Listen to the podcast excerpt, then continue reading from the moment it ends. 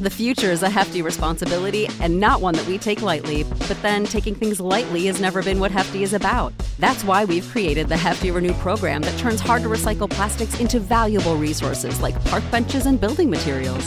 To participate, simply fill up an orange Hefty Renew bag with accepted items, tie it up, and drop it in with your regular recycling. That's it. It's that easy. It's time to rethink recycling with Renew. Particular valued resources may vary by geography. More info available at heftyrenew.com.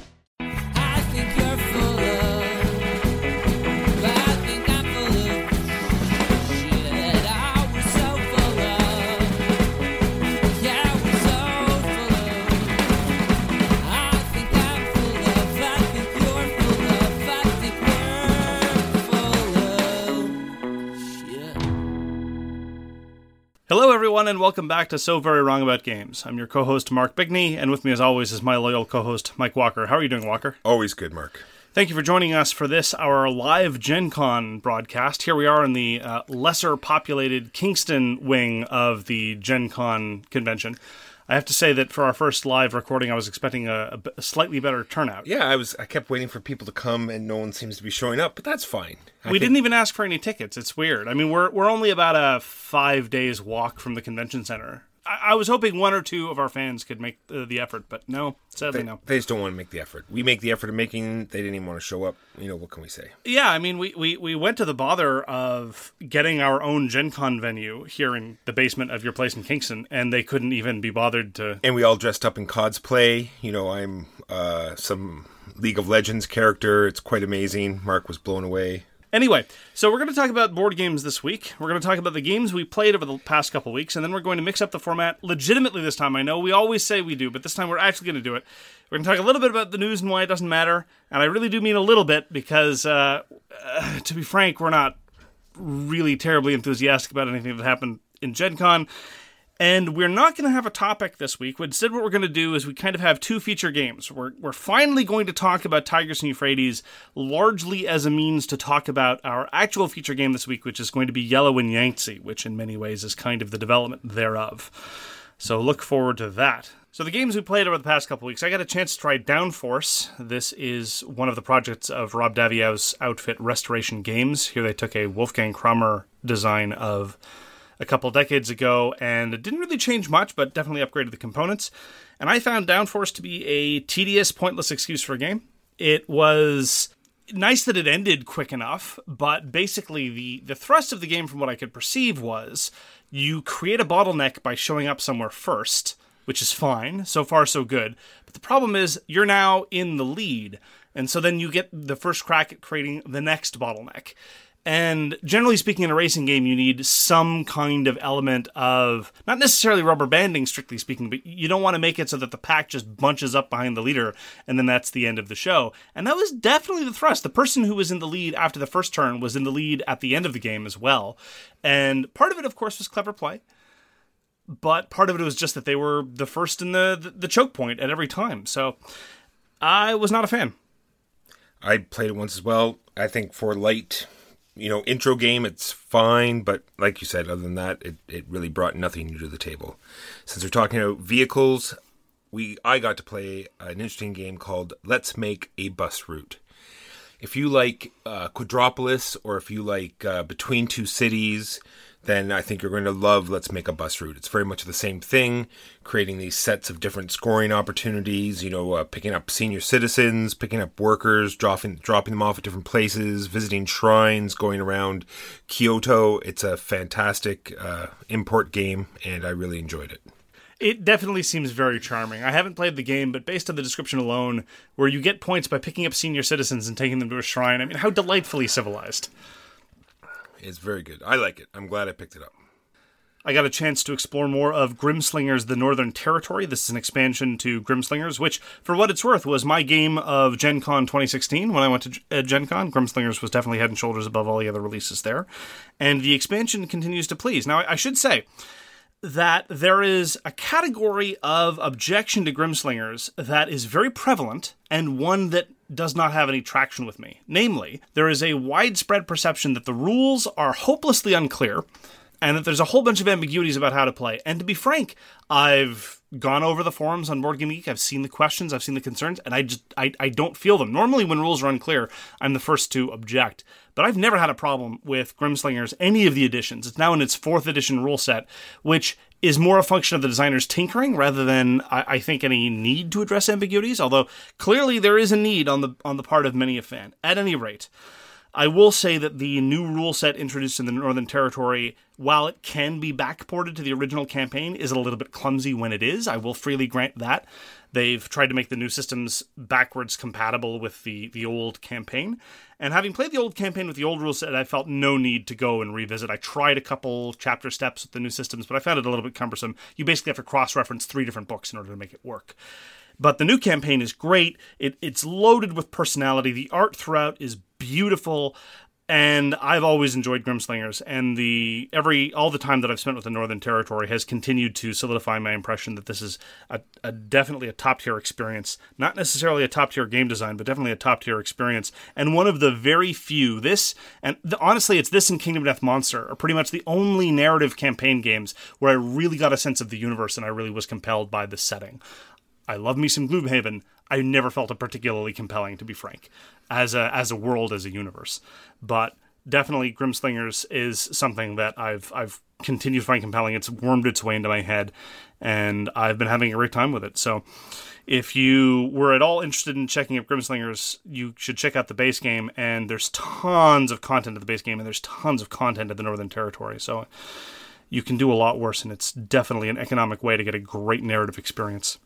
All right, since we're talking about rules and card games, let's talk about Custom Heroes.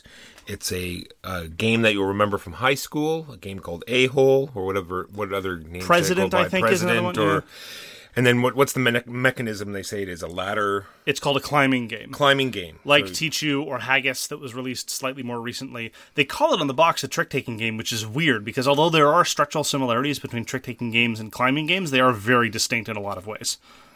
So it shares much of the rules that you remember. Play singles, has to get higher. Play doubles, everyone has to play doubles. And you have your trump card or joker, which beats everything. But then they have these, much like Mystic Veil, where once a round is over, people, depending on how you scored, you're going to get certain amount of overlays that you slide in the sleeves. And it's going to give bonuses to the cards, make them worth more, make them count as 2 of one card, or all sorts of different things. Or worth less. My very favorite card is the one that makes a card weaker because now they're carrying a head of lettuce.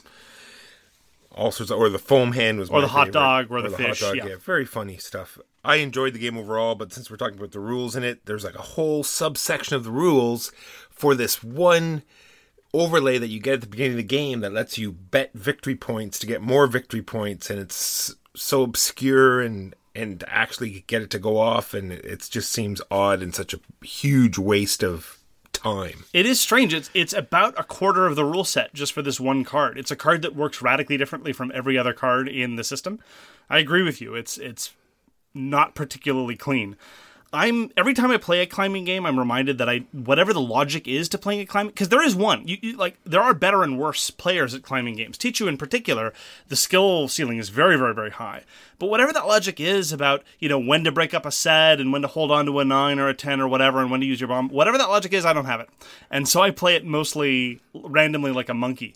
And even independently of that, I wish that this game Custom Heroes were roughly about 66% of the time length that it is. I found it a little bit too long because even though there is skilled play to be had, at the end of the day, you are going to be subject to the random draw of the draw deck.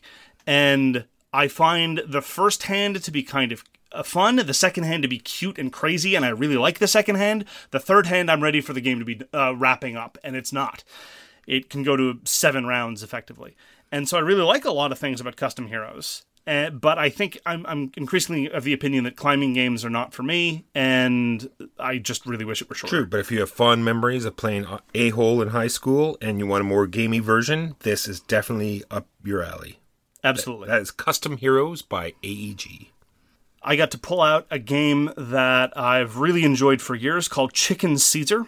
The theme of this game is that a whole bunch of chickens and roosters in a coop have organized themselves along Republican Roman lines.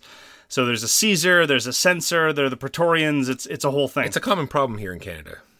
Oh, yeah, yeah. It's one of the biggest agricultural problems, you know, in light of the trade sanctions and tariffs being applied to us by the Americans. There was a substantial movement to strategically redeploy the poultry legionnaires to the border, but thankfully we've held off. Really thank us for that. Yeah, yeah. We won't go into, you know, why we're responsible, but anyway, go ahead.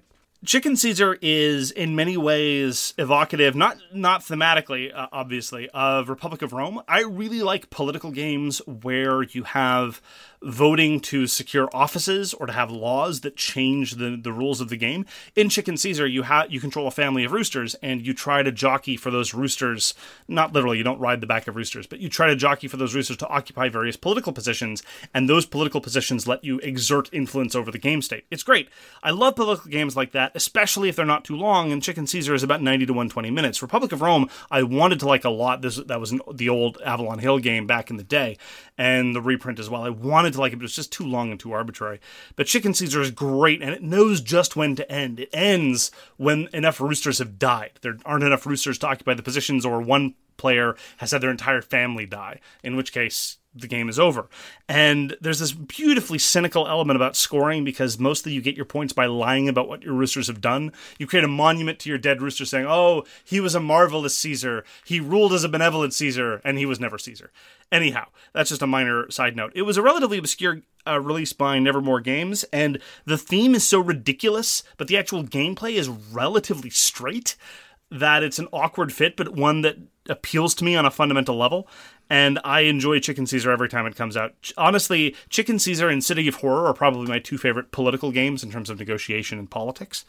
And there are a lot of people who don't like games like that, but if you're willing to be, you know, brutally manipulative of your fellow players and to exert power and try to bend people over a barrel, it's definitely an experience worth looking after. So if you get a chance to try Chicken Caesar, I highly recommend it.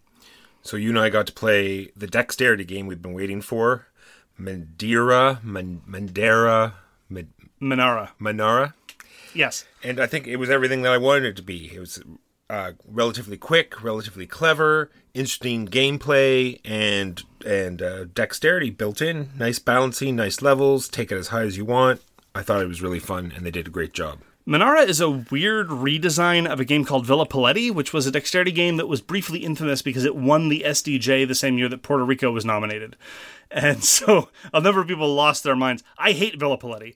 I have a very simple standard with respect to dexterity games that are light and silly. The rules have to be comprehensible. And I remember Villa Paletti having a number of very thorny rules issues, which is not cool. I'm not okay with that. Especially if it's relatively, you know, just a straightforward stacking game. I was willing to go through some of the rules ambiguity of SEAL Team Flix because there were some other game elements on top of it, on top of just the shooting. But if SEAL Team Flix were desperately, fundamentally unclear about how shooting works, for example, what constitutes a successful shot, I would have shelved it right away. Anyway, just a subtle reminder that SEAL Team Flix exists and is awesome. But Manara is also a co-op dexterity game. It's kind of puzzly in a strange way, which I thought I wouldn't like, but it was all right. Basically what happens is you pull a card and it tells you what you have to place. And if you don't have the necessary resources to place them, you don't have the right color combinations, or you don't have enough open spots on the board, then the group takes a penalty. So you look at what you've got, you look what's on the board, and you try to gamble about what the card is going to give you in terms of what you're able to fulfill. And then on top of that, you have to have a steady hand. I have yet to play a cooperative dexterity game that I didn't like, and Manara continues to please. It's quick, cheap, and cheerful, and it is indeed what it promised to deliver. So Manara was definitely an enjoyable experience for me, and I look forward to trying again. All right, keep going then. Okay. That was mine. Hey, we got to go back and forth. Remember, I do one, then you do one, and then I do one. Okay. Oh, is that how podcasting works? See, I've been accused by many people of talking over you, when in reality what they don't understand is that I, as the editor, have to chop out vast silences where I'm waiting for you to open your fat mouth, and then I eventually have to... That's hurtful. That's personal. That's personal. So I get to play Paper Tales. You and I have both been looking for a drafting game that's nearly as good as Fairy Tale, I think, for years. I don't know how badly you've been looking for it, but I know for a fact that you're with me, that when it comes to drafting games, Fairy Tale is definitely the sine qua non of the genre. And even other games with drafting that I thoroughly enjoy, I've talked about this before, games like Ginkopolis, games like Blood Rage, I don't enjoy the drafting of it. I think it's largely tacked on. And so I've been looking for a pure drafting game that could possibly be as nearly as good, or at least worthwhile playing, given the existence of Fairy Tale. And I think Paper Tales might be it. I don't think it's as good as Fairy Tale, but it's awfully close in a number of ways. It accommodates hate drafting, it's quick and it's cute, it has substantive player interaction on top of the hate drafting, it's got interesting card variety, it's got a plurality of different building strategies. I really enjoyed it. It's got lovely, lovely art, and it's a little overproduced. It's got a board and wooden tokens when it doesn't really need them. So that kind of bumps up the price past what it needs to be. But it also has a very promising-looking expansion coming down the pipe, which increases the player count up to 7, because for some reason drafting games have to go to 7 now. That's just the law. I wonder why that is. See, that was a pun. That's what I bring to the broadcasting table. That's the humor part? Gotcha. Yeah. Now, can you make sure you tell me that every time it comes? Because I'm sure not only I would appreciate that. You're the one with the air horn side effect. A lot of the listeners would also appreciate when you're the producer. You're supposed to be the one ready with the air horn sound effect whenever it is that. Oh, it's upstairs. I'm technical difficulties. Yeah. Sorry, no air horn. So I'm looking forward to trying Paper Tales again. I'm looking forward to showing it to you and seeing what you think about it. This edition was recently published in North America by Stronghold. Apparently this was released in Japan a year earlier. Strange coincidence that both Fairy Tale and Paper Tales were, have similar names and were also released in Japan. So maybe that's just what I like in drafting games. There you go. My last game is Blood Bowl Team Manager. And the only reason I talk about it was that I used to enjoy Blood Bowl Team Manager. I've kept it in my collection, and I was sort of wondering why it stayed on the shelf for so long. And someone had it out at the meetup, and I said, "Well, I'll just I'll play it and try to figure out why we don't bring it to the table more." It's because it just takes too bloody long to play. And if you like Smash Up, I really suggest that you give Blood Bowl Team Manager a try. I think it is a superior version of Smash Up, and it's way more fun than Smash Up, but it's a low bar. But I really dislike Smash Up, and I now really dislike Blood Bowl Team Manager. Way too long. Your deck does not change up as much as it should for a game of that length. But like I said, if you like Smash Up, you're playing players at different fields, you're trying to get the highest amount, different teams have really interesting, different powers that really reflect their teams. They did a great job of that, but, long story short, it takes too long to play for what you get out of it. It's just much like Smash Up, where you're doing the same thing over and over, trying to get the most points at certain areas, and, that gets old very quickly. I get a chance to pull out a game called Titan's Tactics. It was a relatively obscure release of about 5 years ago by a company called Imbalanced Games that basically did nothing else. This is a game from the school of design that I kind of call the claustrophobia school of design, which is how much can we rip out of established genres and still have a compelling game. So this is a no-luck tactical skirmish game where you pick a team of characters at the start of the game and then you go at it. And some of the abstractions are very interesting. So one of them that right off the top is often one that I enjoy. There are no line of sight rules for ranged attacks. There is, however, just the restriction that you can't target somebody if you're engaged. If you're engaged, you have to target the one you're engaged with. So there's a lot of element of basing, but you don't have to worry about calculating line of sight and shooting around corners and stuff like that.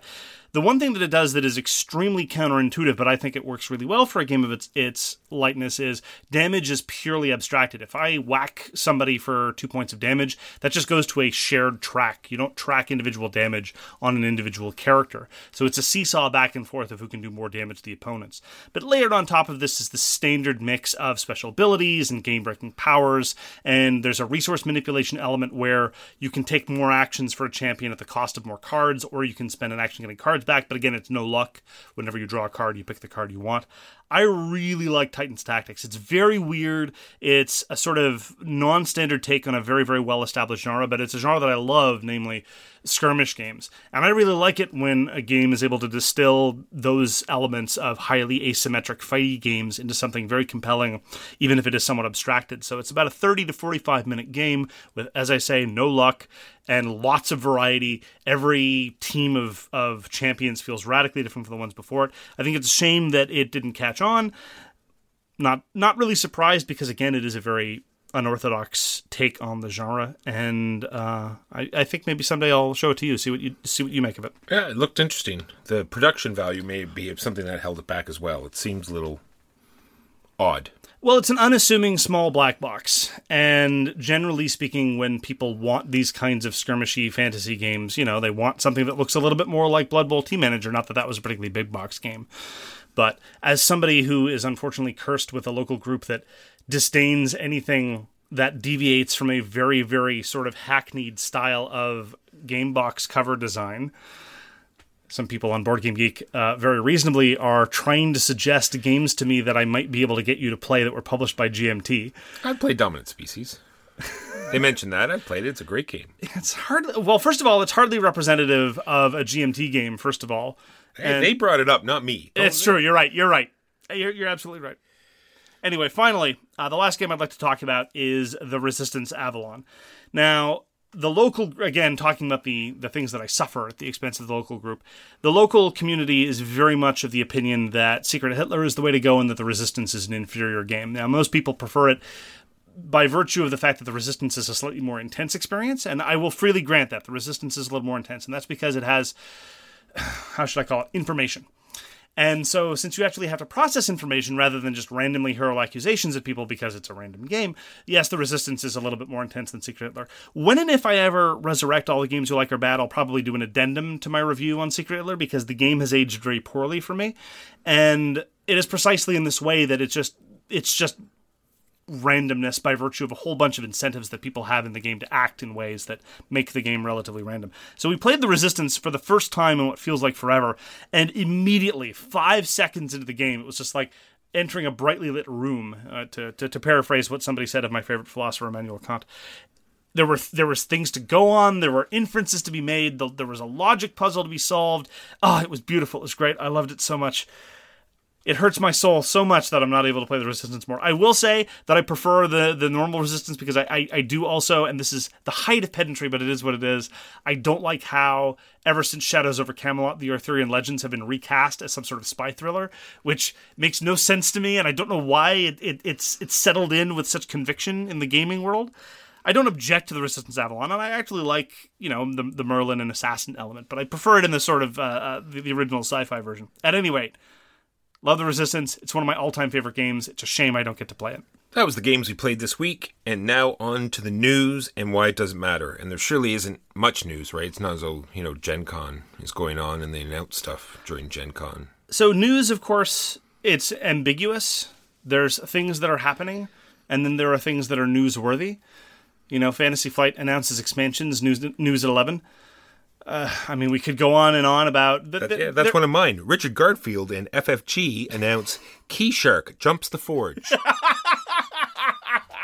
Yeah, so there's a lot of discussion about the distribution model for this game. So Keyforge, the selling point is that every deck is supposed to be unique.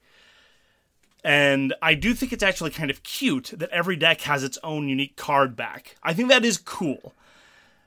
Every deck will have its own name and its own little graphic, and so no deck will be the same in that sense, and that, I think, is fine. And I'm not even particularly worried about the fact that there's some possibility that two decks might be different only by virtue of a couple different cards. Fine. That's okay. I don't really think that you're in danger of encountering a deck like that anyway, and even if you did, you'd probably play it different than everyone else.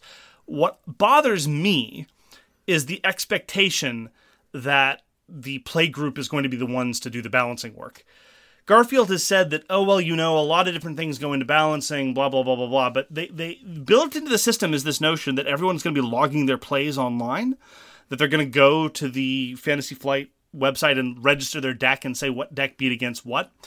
And that, to me, says that they know that that the sort of meta is not going to be very stable, and they're expecting that they're going to have to... They can't nerf individual cards. They're instead going to have to restrain decks that are just accidentally too powerful. And I'm not interested in an organized play environment like that. I'm really not. It's not even organized play. It's just a scenario in which they accept the fact that these decks might be horribly imbalanced, and their best response is, well, the community is going to give us the data we need to tell them how to manipulate things. You know, this is just like going back to my objections about app-driven games and players expecting to do the playtest work. I just it makes me uninterested in the game design. That's something I was just reflecting on that I'll talk about now, is that there are companies that are putting out games that are revolutionary and pushing the limits. And then there are other companies that are putting out games to make money, i.e. third editions, fifth editions, a unique card decks that you can buy multiple ones to try to find the most powerful one than all your friends. And this just proves the point. I'm not necessarily that cynical about Keyforge. I mean, look, if they wanted a license to print money, they would instead follow the standard CCG model. Like, that's the license to print money. That's only a booster at $5. This you have to buy the whole deck at probably going to be $25. No, they say 10. Oh, they say $10 a deck. That's not too bad. Yeah, I mean, plus $25 Canadian. Thereabouts. Well, honestly, look, I'm no longer chasing the magic dragon, as it were. I'm no longer looking for the magic replacement. I've tried Codex, the Sterling design, I think came closest to doing that for me, but it actually showed me that I wasn't interested in a magic replacement. I'm one of the few who thinks that Epic, the card game, did a pretty good job of it, to be honest. And, you know, I've looked over the rules. It seems fine. I mean, look, almost anything is a better designed game than Magic, to be honest. But it's just not a format that I'm particularly interested in. When it comes to one-on-one battle card game things, there's a billion different things that are very, very compelling and interesting. I mean, BattleCon, our viewers are crying out for you to try BattleCon, Walker. You owe it to them. You just have to bring it. Okay. Well, Sakura Arms, exactly.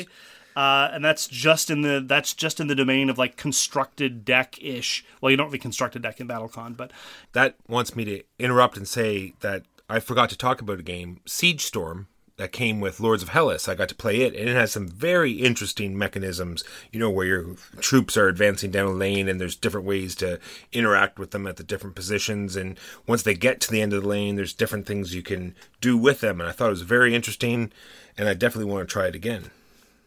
Okay, well, your reports are definitely more positive than a lot of the other ones I've heard, which mostly seem to fall under the range of eh. Well, it was only one play, and I could see where it'd be meh, you know, because it's, you know, this there wasn't very many cards, and they all seemed to do sort of it was all just sort of creep. It's like this one is a 6, whereas this one's a 7, and you know, I mean, we'll see. Like I said, it was one play. We'll see.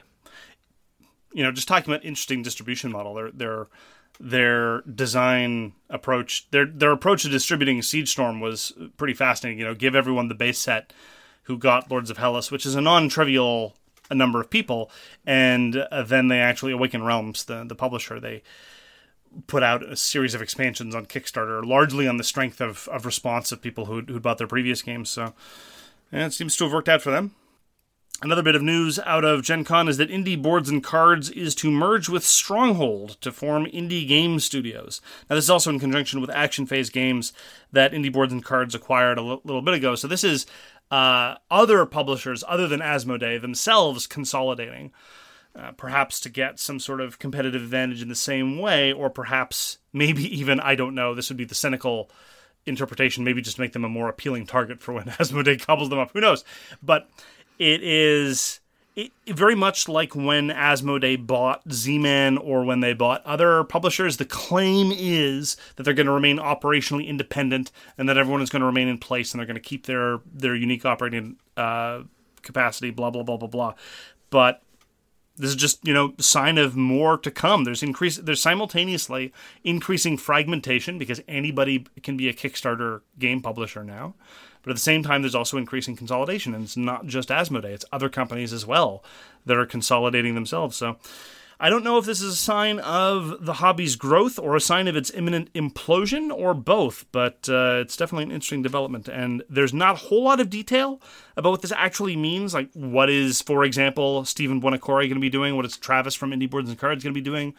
Not a whole lot has come out in clarity, so we'll have to see what happens. All right, my last bit of news is Project Elite has been picked up by CMON, or it's going to be a joint effort between Artipia Games and CMON. And we played Project Elite. I believe we both enjoyed it a lot. At least I enjoyed it a lot. And the only thing I'm worried about is that the original Project Elite, some might say the models were, hideous, bland, clunky, but I think because it's a real-time game and you're grabbing the figures and you're, you know, sort of knocking them to the side and moving them quickly, I'm worried that these CMON figures might be too stabby or too brittle to live up to this, you know, fast-paced game. So I'm hoping that these factors are taken into account when they design the new figures. Yeah, there's any number of ways that CMON or indeed just the Kickstarter format itself, might mess this up. Because, as you say, the minis need to be very, very sturdy. They need to be very easy to handle. And what's perhaps most important, they need to be very, very, very easily visually identifiable on the table, just at a glance. So I could easily imagine Simon or just anyone mistakenly saying, okay, well, now we're going to have three different sculpts of this alien and three different sculpts of that alien. At the end of the day, you're looking at 12 different sculpts and you can't remember what anything does, which doesn't work in a real-time context. Yeah, or 30 stretch goals and you have, 15 different types of aliens and just bogs the game down to a point that is no longer fun. But we'll see. Yeah, I mean, I'm cautiously optimistic. If nothing else, the news that Simon has picked it up has meant that you remember what the game is called, which is a minor miracle in and of itself. Exactly. Now, well, only because I've written down here. Yeah, every other time it's, what's that space game? Yeah, that space game where we roll a bunch of dice. Yeah, the space game with dice, which, of course, narrows it down. Of course. And that was the news. And why it does not matter. Yeah, that's all that we got out of Gen Con. That's all that we really want to... All that I saw that was interesting anyway. Look, if you want to hear about Arkham Horror 7th edition or whatever, there's tons of places where you can hear about that. But, yeah, we don't really care much. True. I moved recently and my internet is still down. So to all those, I'm sorry I've not been responding. And I got my information as best I could. And this is what I thought was halfway interesting. Now on to the rest of this program, which is going to be a joint Tigris New Frades semi-comparison, semi-review with Yellow and Yancy, both Reiner Knizia designs. Mark, what have you got for us? Looking back on this, it really is astounding. Whether you like his designs or not, the reliable quantity and quality of output of Reiner Knizia during the late 90s is borderline intimidating, just in terms of tile-laying games alone. In 97, he put out Tigris and Euphrates. In 98, he put out Samurai. In 98, he also put out Through the Desert. And the year after that, he put out Stevenson's Rocket. Now, I mention these primarily because there's a sort of tendency to refer to them as his tile-laying trilogy. Sometimes people lump in Stevenson's Rocket and turn it into a quadrilogy if you're so inclined. Stevenson's Rocket is a much less well-known design, also parenthetically being reprinted by Grail Games, the publishers of Yellow and Yangtze, later this year. I'm a huge fan of Stevenson's Rocket. It's an underappreciated game. But anyway, Samurai, Through the Desert, and Tigris and Euphrates are all recognized as past masterworks of tile-laying game design. And this is independently of all the other stuff that Reiner Knizia was doing during the late 90s in terms of things like auction games or lots of other set collection games or what have you. And partially as a result of this, I sometimes have a great deal of sympathy with the claim that the question isn't, has Reiner Knizia designed the best game of all time? The question is, which game that Reiner Knizia designed is the best game of all time? And for me, definitely, it's Tigris and Euphrates. Now, partially as a result of this, for years, people have been asking us to talk about, either individually or collectively, to talk about Tigris and Euphrates. And I've been reluctant to do so because I'm quite frankly intimidated by the prospect. I don't know that I'm equal to talking about why I think Tigris and Euphrates works or why I think it's a great game. And even his other games, like Samurai, like Through the Desert, like Stevenson's Rocket, even those games, I'm not entirely sure that I could capture even a small fraction of what their brilliance is. But the fact that they were all published over the course of 3 years blows my mind. It really is, when I was looking over his chronology, it was really between 1995 and 2004, he was churning out an incredible quantity of brilliant designs. Since then, it's kind of fallen off a cliff. But maybe he's back. Maybe he's back, Walker. So why don't we start with Tigris and Euphrates? It did happen first, after all, and I think it can give us some sort of grounding for talking about Yellow and Yangtze later. What is it that we're doing in Tigris and Euphrates? Well, it works out that what we're doing in Tigris and Euphrates works exactly for both games. So in Tigris and Euphrates and Yellow and Yangtze, you are playing colored tiles to generate points, which are collected by same colored leaders. And there's a whole bunch of other game mechanics, but the lowest color out of all the colors that you've collected, of all the colored points you collect, the lowest color is your score. The thing that I really like about these games as tile-laying games, I enjoy tile-laying games as a genre, even when they're not designed by Reiner Knizia. But one of the things that Tigris and Euphrates and Yellow and Yangtze, to a lesser extent, both capture, that a lot of other tile-laying games don't, is that the interior of the board still matters.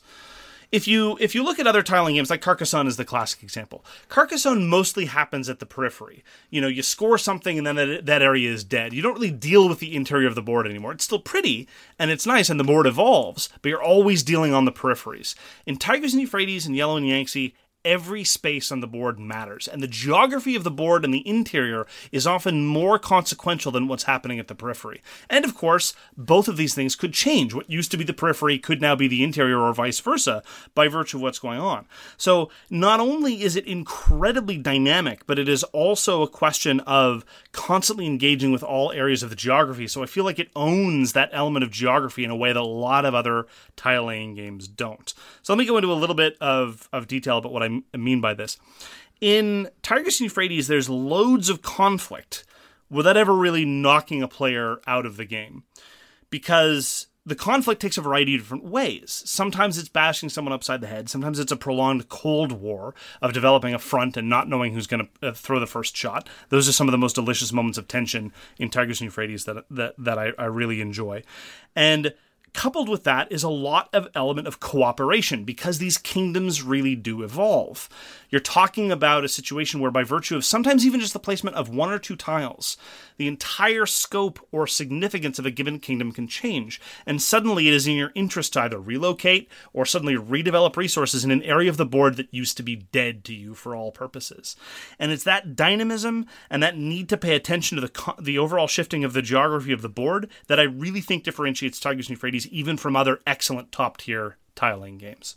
I agree with all those points. Like you said, other games, the game is mostly based around the tile that you just played. You're going to generate some sort of, game effect or score, and then it's gone for the rest of the game. Whereas, like you said, Tigris and Euphrates, it stays on the board until it's removed, but even up until that point, it generates its power, it generates, making it closer to the other kingdoms. It's all around great. And I think what I feel why Tigers and Euphrates is a great game, I think it leads into like chess and games like Barony. I want to come up with more examples, but it's very basic actions. You take two actions and it's very simple, but how it evolves onto the board and all the different strategies and thinking ahead and thinking 5 turns ahead and watching it develop, that is where the game is. Like the actual game mechanics or the rules, it's all fairly basic, but just how it all gets generated onto the board is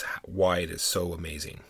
I will disagree with you on one minor point. I agree with everything else you said, but some of the genius of Reiner Knizia designs, his heavier designs, is that everything is incredibly simple, except for one or two things that's very intricate. And that's usually what gives it that extra level of nuance and depth and strategic possibilities. So to compare this to Stevenson's Rocket, for example, in Tigers and Euphrates, most things are incredibly simple. You place a tile, you plop down a leader, but external conflicts, internal conflicts to a certain extent, but those external conflicts, they're a little bit crunchy. And the details there and the consequences of the timing and who selects what timing and how you play the tiles and the chaining consequences of those. Now, some of those subtleties are, the standard chaos theory, butterfly flaps its wings and suddenly, Mesopotamia has no food anymore.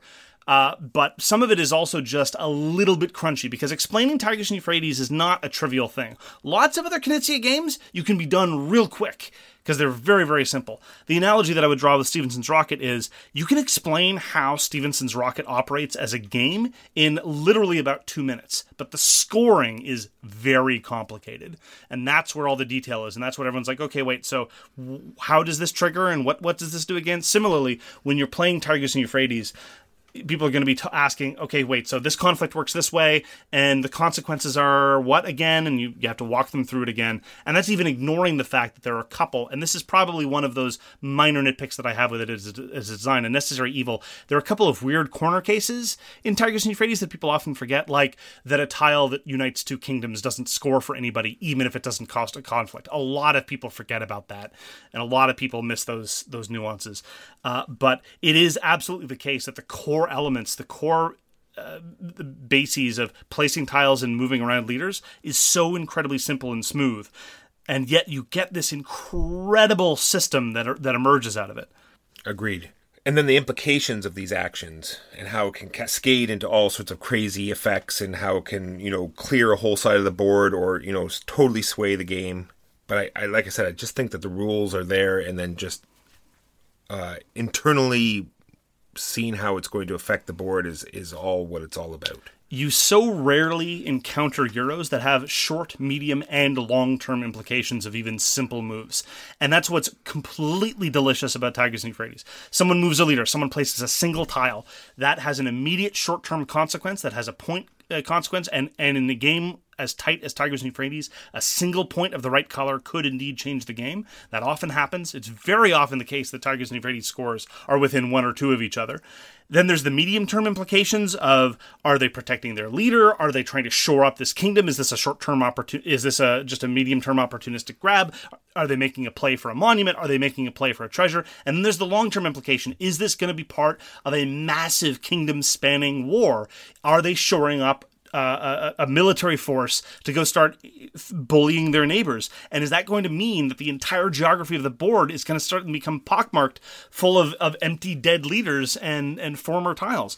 It so often it's the case that even those excellent Euros, they're just short-term management, or they're just a question of looking for that final score and accumulating money. But the tempo and timing of everything in Tigris and Euphrates is so beautiful, and the balancing between all these considerations about knowing when to play short-term, knowing when to play for the long-term, that's what keeps me coming back to a large extent. And this is even setting aside the fact that this is a game where you have to cooperate with people in a very indirect way. You need to be conscious of the fact that you don't own anything in Tigris and Euphrates. You don't own any scrap of dirt. You're just renting it. And suddenly you're sitting there and you think it's your kingdom. If you think it's your kingdom, very much like Imperial, another game that we both love, if you think that a country is yours, you're not playing right. Because you have to recognize that all of these areas are just a means to an end, and suddenly somebody else could show up and say, hey, let's coexist, and suddenly your plans are ruined because someone else recognized and internalized that the board is there to be manipulated, not to be owned. That's right. Now, the only problem with Tigers and Euphrates is when you teach it the problems that people have, and they have a hard time internalizing the fact that the lowest out of all the scores is going to be your final score, and the fact that there are two very distinct types of battles, and they use different tiles on the board. So you're playing these tiles, you play a blue tile, it generates a blue point if it's in a kingdom, and if your if a blue leader is in that kingdom, then it's going to collect that point. And then if someone else plays a blue leader into that kingdom, then it's going to be an internal battle.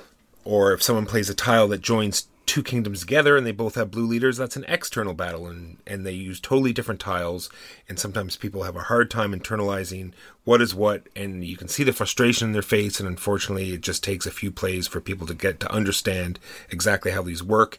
And it's really interesting to me how different each battle is, and even though it's, you know, very much the same game, but, you know, the strategy of where to place these tiles and how many need to be in a certain kingdom, and how they play off, even the two different types of battles, how they play off each other, not only how they are separate from each other, but how they play off each other is just an incredible part of Tigris and Euphrates.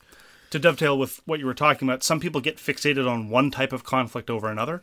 A common complaint that you hear all the time, even from gamers that I otherwise respect, is that Tigris and Euphrates is too dependent on who draws more red tiles, because red tiles are what are determinative of internal conflicts. Well, and it's a simple response, and it may sound trite, and it's hard when you're a new player, but if you can't win the internal conflict, just use some of the other tools at your disposal. Tigers and Euphrates gives you a number of different ways to dislodge what seems to be an invincible opponent. Number one, you don't necessarily have to beat them at their own game. You can set up your own circumstances elsewhere. That may be a little bit harder to internalize. But if you don't have the red tiles you need, go start an external conflict. Go use a disaster tile to chop them off from the bits that give them strength and combine there. It is frustrating when you can't see the opportunities, and when you can't see those opportunities and look and be flexible at the different tools at your disposal, the game can feel harsh and punishing. Even when you do know those opportunities and those tools available to you, it can still feel harsh and punishing. A lot of people I know who love Tigers and Euphrates, the expression is, you never feel like you're winning, you just feel like you're losing less quickly than everyone else at the table. Exactly. So in Tigers and Euphrates, we already talked about, you place a tile, you generate a point, you get two actions. every time it's your turn. Goes around the table. There's no rounds or anything else. Just keeps continuing around the table, 2 actions each. And you're always wishing you had that one more action. You know, you do something right off the beginning of your turn because you know that's what you want to do. And then sometimes you get, you know, thrown off your game and you think you have more or wish you had more. Or sometimes you give people, you know, another whole round to, you know, take 2 more actions or whatever. And, you know, good on them. But it's a great system, and it allows you to set up certain moves, right? You can use it to sort of like circumvent something, or you can, what's the word I'm looking for? Distract. You can distract your opponents from what you're actually doing. You know, pretend you're doing something over here and, you know, make as though this is not such a powerful move here, and the next turn 2 in a row, or, you know, they might even play into what you need them to do. And it's a fantastic part of the game. One of the hallmarks of Knizia designs is always wishing that you had one more action. The hallmark of a Knizia card game is you wish you could discard, but you can't. And the hallmark of a Knizia action game is you wish you had one more action. You're absolutely right. And that plays into that balance that I talked about between the short, the medium, and the long-term considerations. The true master of Tigers and Euphrates, and I'm not one of these people, but I've seen people do it. They're able to use those 2 actions to just sort of layer on top, getting short-term benefit from those 2 actions, but also leading into a medium and long-term plan. Because so often, sitting there, I look at the board and figure, oh, if I had 3 actions, I could do something amazing. But, of course, that wouldn't work, and it's not appropriate. And this also feeds into this notion of can you balance these things like distractions, like building towards the multi-action turns that you're not allowed to have, so you have to thread them throughout different turns, about how incredibly variable every game of Tigers and Euphrates is. That's one of the beauties of tile-laying games in general, and Tigers and Euphrates definitely shines because the number of monuments that people decide to build, sometimes you see a game with no monuments built, or just one near the end, or tons of monuments. This changes the tenor of the kind of conflict you're going to see and how frequently the conflicts are. I've seen hard-fought games where the winning score is 4. I've seen games where the winning score is 20. It's really is a function of the choices that people make and how they approach things and how this organic geography develops. It is absolutely beautiful to see. And every time I've played Tigers and Euphrates, I have learned something new. Every single time. All right, now we have to talk about negative things. Do you have any negative things? I have some negative things. I have 1 or 2. I think I only have 1 that I can actually really think of, and that is very front end. If you know the game and you're teaching 3 other players, then it's much like, you know, any other game, you know, of that weight. You're going to more than likely win.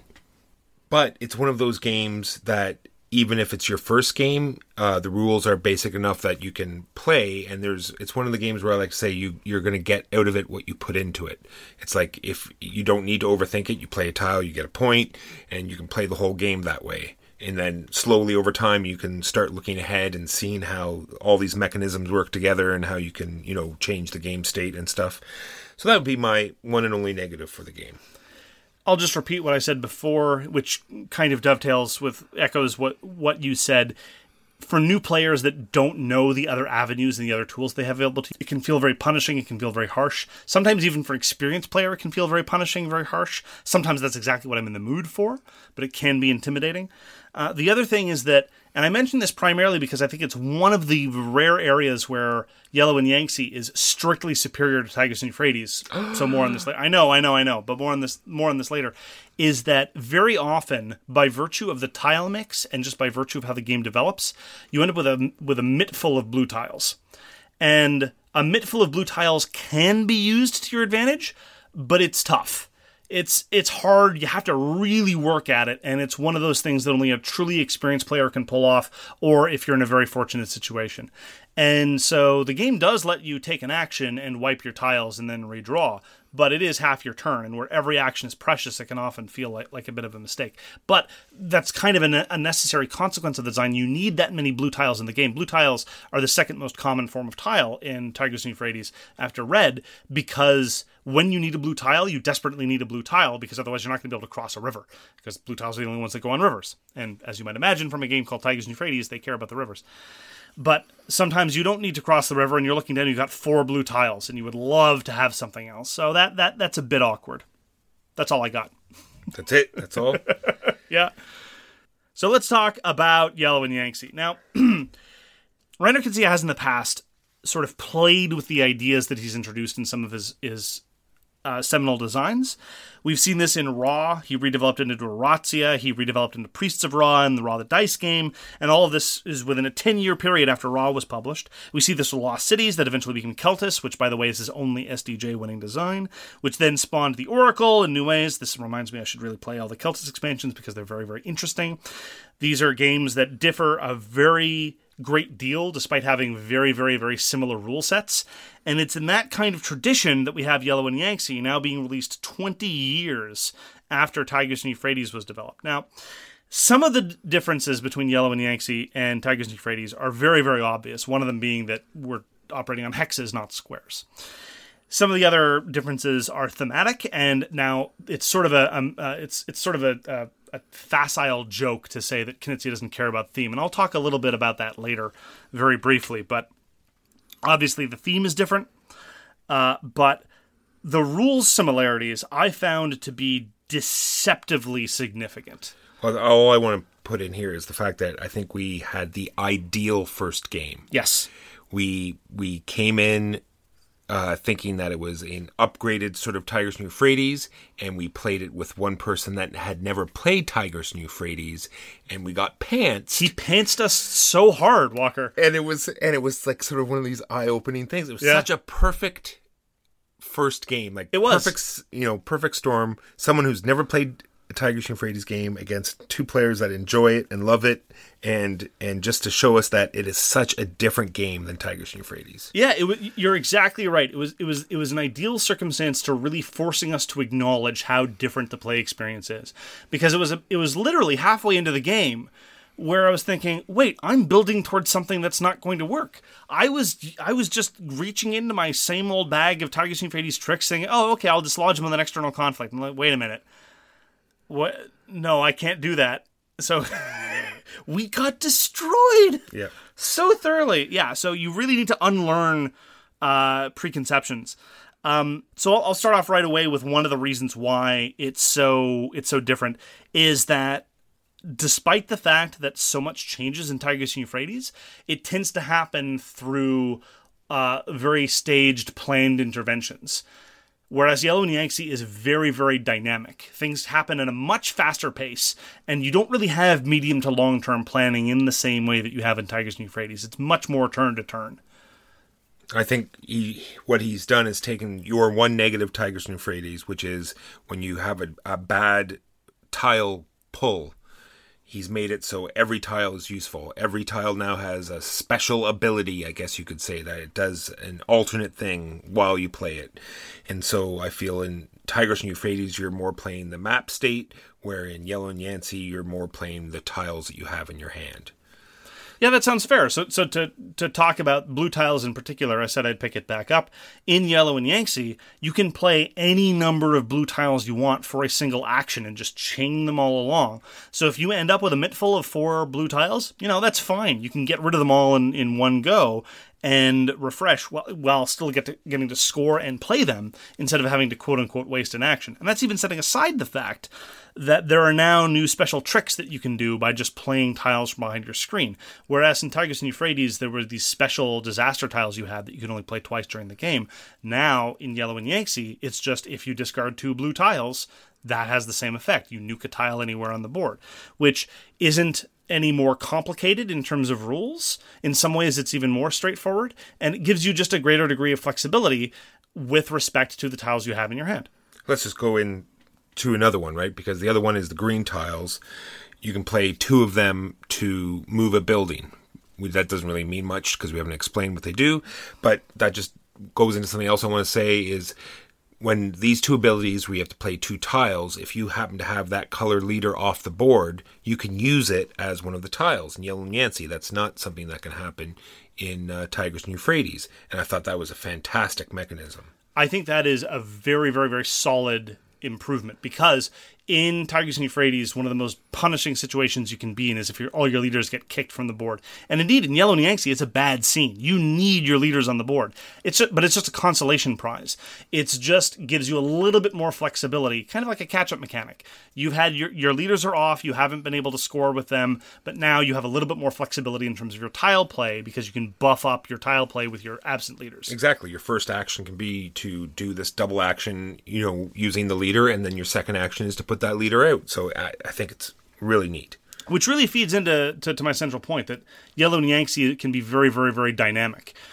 You still have to plan ahead a little bit. You have to look at your tiles and figure out what you're going to do, but no longer is it the case that it's really in your interest to look at the board state and say, okay, I want the game in 5 turns to look like this. I need this kingdom that I'm in over here and this kingdom I'm in over there to grow in the following ways, and I need to watch the growth of that. No. It's more like, okay, here's my hand of tiles. Here are the points that I need to do. Okay, let's have some crazy stuff happen because. So you talked about buildings. So we're using buildings here to refer to either monuments in the case of Tigers and Euphrates or pagodas in the context of Yellow Niangxi. And I said one of the great variable elements in Tigers and Euphrates is how many monuments get built. You don't have that variance in Yellow Niangxi. A lot of pagodas are going to get built. They're going to get built all the time. They're going to get stolen. They're going to get destroyed. They're going to get rebuilt. They're going to get relocated. So they're going to hit there. They're going to be frequent, and you had best just accept that. And so why is it so more prevalent in Yellow Niangxi? Well, one of the reasons in Tigers and Euphrates, sometimes, like he said, no monuments were built. How are monuments built? You convert 4 tiles off the board into a monument, and now those tiles are indestructible, but they are no longer of any color. But in Yellow Niangxi, they're still normal tiles. They just happen to have a building on top of them. They still provide everything they did before and after, and now can be destroyed. So one's destroyed, the pagoda gets taken off, now it can go somewhere else, or now the person doesn't get... And so it's a lot more dynamic that way. And you only need 3. As opposed to 4. Yeah. We haven't really explained what buildings do. The buildings do exactly the same thing in both games. At the end of your turn... If you have the appropriate leader in the kingdom with a building, then you get yet another point of that color. Well, and there's other difference here, and we're not going through this level of detail with the rules because we just enjoy explaining the rules, but it really goes to show the kind of different play experiences you get from very subtle differences. In Tigers and Euphrates, all the monuments were 2 colors, so you had to know what that other color was going to be. You built it out of 1 color. You may have built it out of red tiles, but you have to think about what the secondary color is going to be. Maybe you have that leader on the board. Maybe you don't, but you have to be cognizant of that. Whereas in Yellow Niangxi, it's just 1 color. So there are no unintended consequences of building a pagoda in that sense, because you don't need to think about having 2 leaders in a kingdom to be able to monopolize the points there. You don't need to worry so much about possibly handing a tremendous amount of income to somebody else just by virtue of the fact that you cared about 1 color and not the other. So it has fewer of those follow-on butterfly effects that make Tigers and Euphrates so fascinating. Similarly, as you say, because the pagoda tiles don't get transferred, you don't weaken yourself from external conflicts. And indeed, that's more or less what happened the first time we played. Our friend who had never played Tigers and Euphrates was building pagodas all over the place, and I kind of thought, what a noob. Exactly. Also him. Yeah, our future points. Yeah, exactly. And then about 5 turns later, while he's scoring tons of things, like, why can't I get this pagoda from him? And it's because I'm playing the wrong game. Exactly. Because, like we said, in Tigers and Euphrates, the monuments are indestructible. Right. So once they're on the board, they're there forever. So you have to be very conscious of where you put it and which one you pick. Yellow Niangxi, doesn't matter. You build a red pagoda. Oh, all the red pagodas are out. Well, I'll just take that one from over there. You get to decide it, and you move it over to your new place. And, and it's a common newbie mistake in Tigers and Euphrates is thinking, oh, he built a monument. I'll build my own, and then I'll catch up. No. Not going to work that way.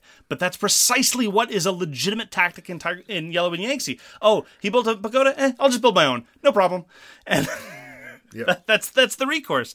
So it's a little bit more accessible in that sense. Again, fewer unintended consequences of these actions.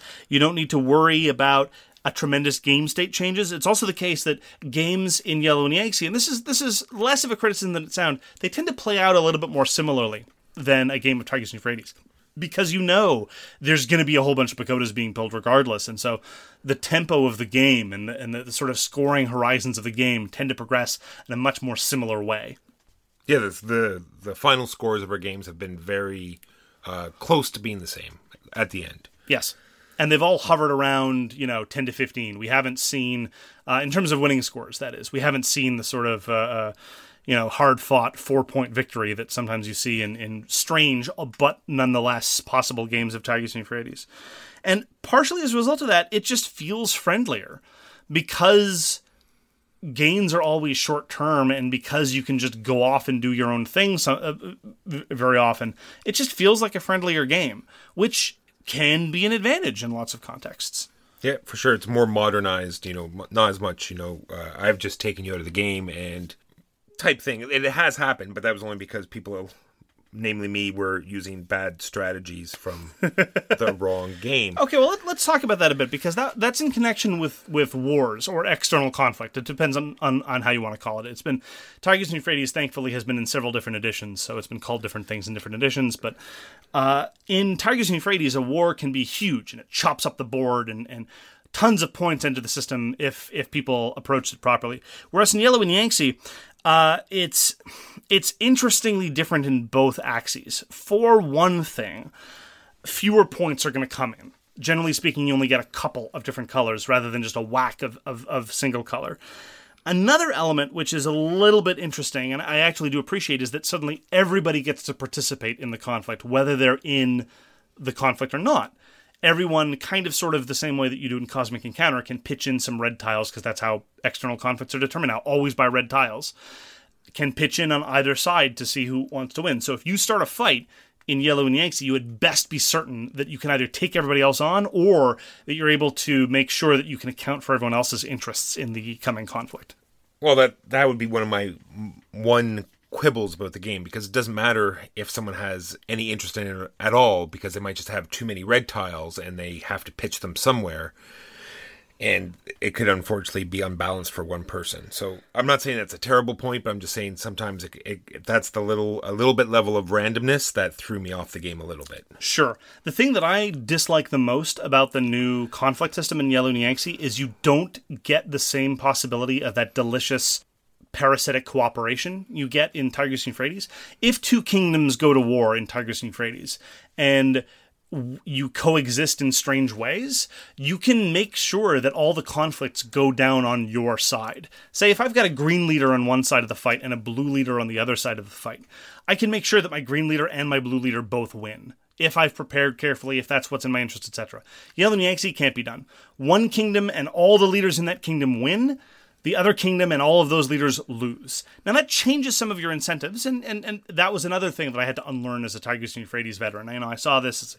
I had my leaders spread out in different kingdoms, and suddenly they went to war, and I realized that I was going to lose no matter what happened, because I was fighting myself, literally. But it removes that element of insinuating yourself into other people, and it encourages more the sort of mono-player kingdoms where everyone's leader is in the same place, which is a difference that, can vary by taste, but I like the greater degree of sophistication of Tigris and Euphrates in that sense. And the other thing they did was the fact that sometimes people have trouble, figuring out what's an internal and external fight in these games. They also, added how they work differently now. Yeah. So now in Yellow and Yangtze, in an external fight, the leader plays his tiles last. In an internal fight, he's got to play his tiles first. And it's just yet another level of rules that will make it frustrating for new players. Overall, it feels like a simpler game. Overall, it feels like there are fewer rough edges and weird corner cases. But that huge difference between how internal and external conflicts works is very much to the detriment of understanding how the game works. In Tigers and Euphrates, it's very simple. Instigator plays first and loses ties. All the time. And then, of course, you have to remember what tiles and what contribute to strength and all that stuff. I don't mean to say that it's simple, but it's at least consistent in the timing and who loses ties. And you're right, in Yellow and Yangtze, it's exactly the opposite. Internal conflicts, instigator plays first and loses ties. External conflict, they play last and they adjudicate ties. It's really, it's such that people who've played a couple of times get tripped up and forget and, whether they play Tigers and Euphrates or not. And it's unfortunate because, again, it's a friendlier game. It's more accessible. It's more dynamic. It's less punishing. But at the same time, it has this serious asymmetry that causes people to get confused. All right, let's move on to Yellow. Yes. I've listed here lame, and great all at the same time. Okay, tell. So what is yellow? Yellow is yet another color. And we're not talking about the river here. This is another color that's introduced in Yellow Nancy. In Tigers and Euphrates, they called it treasure. It would be on the outside of the map, and I think it was almost a mechanism to encourage you to spread out and to engage in external conflicts. It was a tricky, rough-edge corner case that led to the game being more interesting. It was worth its weight, but it did increase the rules grit non-trivially. In Yellow Nancy, it's another color, so it's a pagoda that can go out. You also get points for laying the tiles if you have the yellow leader out, because there'll be yet another leader. But it now puts this yellow pagoda on the board, which sends up all these flags, because yellow points can be added to any of your points to boost up your lowest, right? They're wild. So once someone starts generating points from Yellow Pagoda, then, all concentration and game is centered on that one person and that one pagoda, and stopping those wild points from being generated. And I think that is fantastic. It is. I do like how it's simpler now. It's just part of the general game system. I also kind of appreciate how it's a little bit, well, at the same time, a radical break from Tigers and Euphrates. It's a little bit of a throwback, because when you build a monument in Tigers and Euphrates, everyone perks up. It's like, okay, this is what the game is about now. This is a flashpoint. Similarly, a yellow pagoda in Yellow and Yangtze, unlike the other pagodas, is a bit of a flashpoint, because it doesn't matter who you are, you care about it. And there's only one available yellow pagoda, so you can't have multiple ones on the board. So in a way, it feels more like a monument than the other pagodas do. It feels more like the old school way. Now, does this increase the variance based on who draws the yellow tiles and when? Absolutely, because yellow tiles are now just in the bag, but there's a very small number of them, and you're not going to see a whole bunch of them. That's a bit unfortunate. I'm not a huge fan of that element, but it does, I think, lead to at least some focus of attention, and it helps give a bit of that old school flavor back to the game. So what is it that you don't like about the yellow tiles then? I'm not sure what it was. It was one of those things that probably just anger from previous games. Those damn yellow tiles. They're very consequential. It is the one thing that you can't afford to ignore. Somebody else can be sitting on a blue pagoda from the beginning of the game, and you don't care because, again, the scoring is the lowest points. They can have 1 billion blue points. You don't care. It's fine. Like, they're marginal. Their 20th blue point is irrelevant. You don't care. Give it to them. But every yellow point that somebody gets matters. Yeah. And so you have to be cognizant of it. So that's another thing that drives the game, because along the side of the board, there is a bunch of tiles put out to the side randomly. And if you play a green tile, you get to choose one of those tiles to put in behind your screen. That's another thing we didn't really talk about. All the tiles that you have are hidden from everyone. We're not going into the rules. But anyway, the yellow tiles have no special ability when you play them, other than you get the wild cube if you have the yellow leader out, and if you form three of them together, like we said, you put out the yellow pagoda.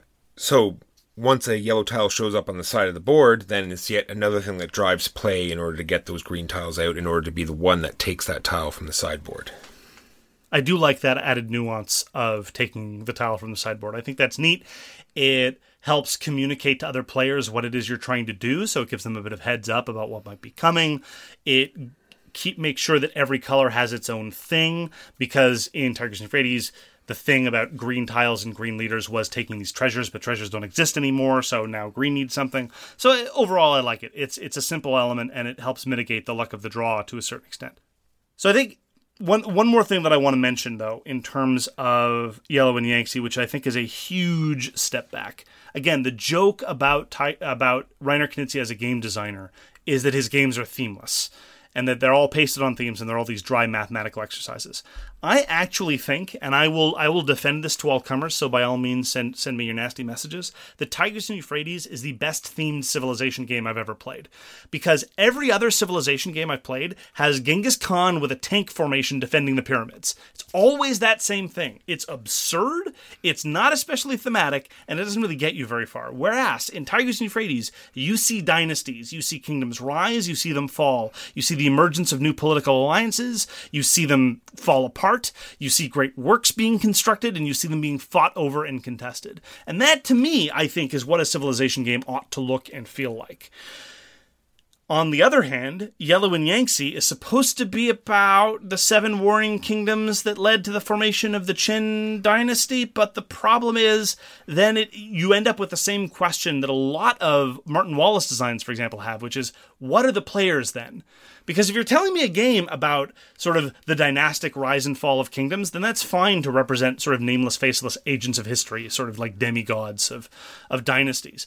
But if you tell me that this is a game about the formation of the Qin dynasty and the specific these specific political arrangements, I suddenly wonder, well, then who am I? Why do I have control of the merchant class in the Wei Kingdom, but in the Shu Kingdom over there across the river, I control the military class? What am I doing here? Then it starts to fall apart. So I don't think that the theme in Yellow and Yangtze quite works to the same extent, but again, many people won't care because a lot of people think that Tigers and Fades is themeless, but they're to be pitied, not punished. I think a great theming of this game would be like conference rooms and everyone's doing like a government debate and you're like sending messengers into these different rooms and you're trying to form this, get everyone to come to your side of the argument. Oh, dear God, I agree with you. That sounds great. I know. Doesn't that sound fantastic? No. Oh, man, that would really work. Oh, geez. That's a sort of mad genius. It's almost as good as sending cows to the alien overlords. There you go. Anyway, I just wanted to mention that because I wanted to give a plug for Tigers and Euphrates as being a very thematic experience, for me anyway, and how Yellow and Yangtze isn't the same. So I think it's time to sum up.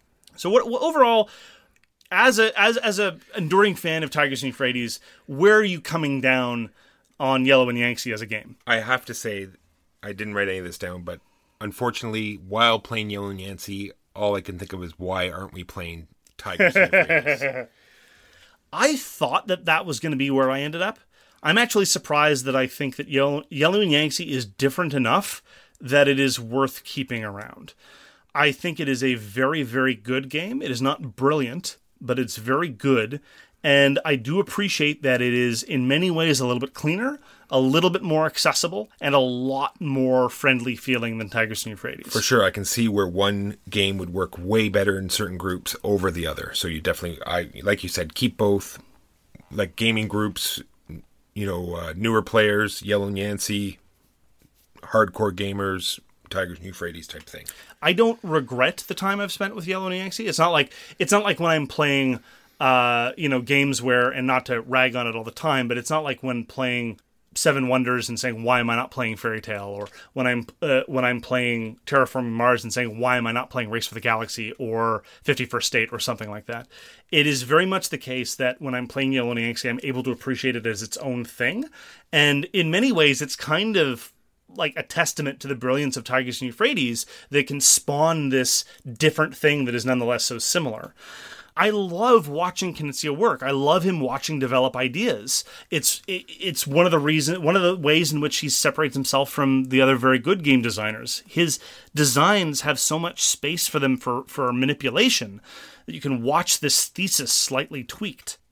It's in no way a threat to Tigers and Euphrates. It's in many ways, it's helped in some ways actually it's helped me appreciate Tigers and Euphrates more, just because of how much more planning is involved in Tigers and Euphrates, how much more dynamic the board is. Because even though the actual turns aren't as dynamic and they're not as much instant gratification as you get in a game of Yellow and Yangtze, it's much more dynamic long-term in terms of, again, the rise and fall of these kingdoms and watching the board develop. And I'm hoping we're going to get more players to play Tigers and Euphrates. We're introducing this Yellow and Yangtze, and hopefully they'll really enjoy it, and then we'll say, hey, we've got this other game that's sort of like it, that you might like as well. That actually, I hope you're right. That actually might be even more dangerous, because as we've said, Tigers and Euphrates can be very intimidating to a new player, and if we feed them the introduction game of Yellow and Yangtze, and they try to play Tigers and Euphrates as though they were playing Yellow and Yangtze, that would be a very humbling experience for them, I think. And then they might not want to ever come back to it again. So that might be very dangerous. Yeah, it definitely would be the opposite, I think, where we got pantsed by playing Tigers and Euphrates during Yellow and Yangtze, but trying to play Yellow and Yangtze and Tigers and Euphrates would be the opposite experience. And it would probably be very frustrating. Yes. Well, that about closes us out, so thanks very much for joining us for So Very Wrong About Games. If you'd like to get in touch with us, you can reach Walker via his email justrolledadice@gmail.com. You can reach me, Mark Bigney, on Twitter @thegamesyouLike. For more public discussion, you can find the So Very Wrong About Games Facebook page, or you can check out our Board Game Geek Guild, which is guild number 3236. We read everything that you send us, at least when we have internet, and we'll get back to you if we possibly can. Thanks again for tuning in, and we hope to see you again soon. Easter egg. Mark, how about that Innis expansion that was announced? Do you think that will make people want to play it again? I don't know. A lot of people like Innis. I wanted to like it. I just couldn't. All right. We'll see. See you next week. Bye. You've been listening to So Very Wrong About Games, produced by Michael Walker and edited by Mark Bigney. Special thanks goes to What Does It Eat for generously allowing us to use their most excellent song, FOS, as our theme. You can find them at whatdoesiteat.com. You can reach us by email at soverywrongaboutgames@gmail.com or on Twitter @sowronggames. Thanks very much, see you next time, and always, try to be right, but remember you are so very wrong.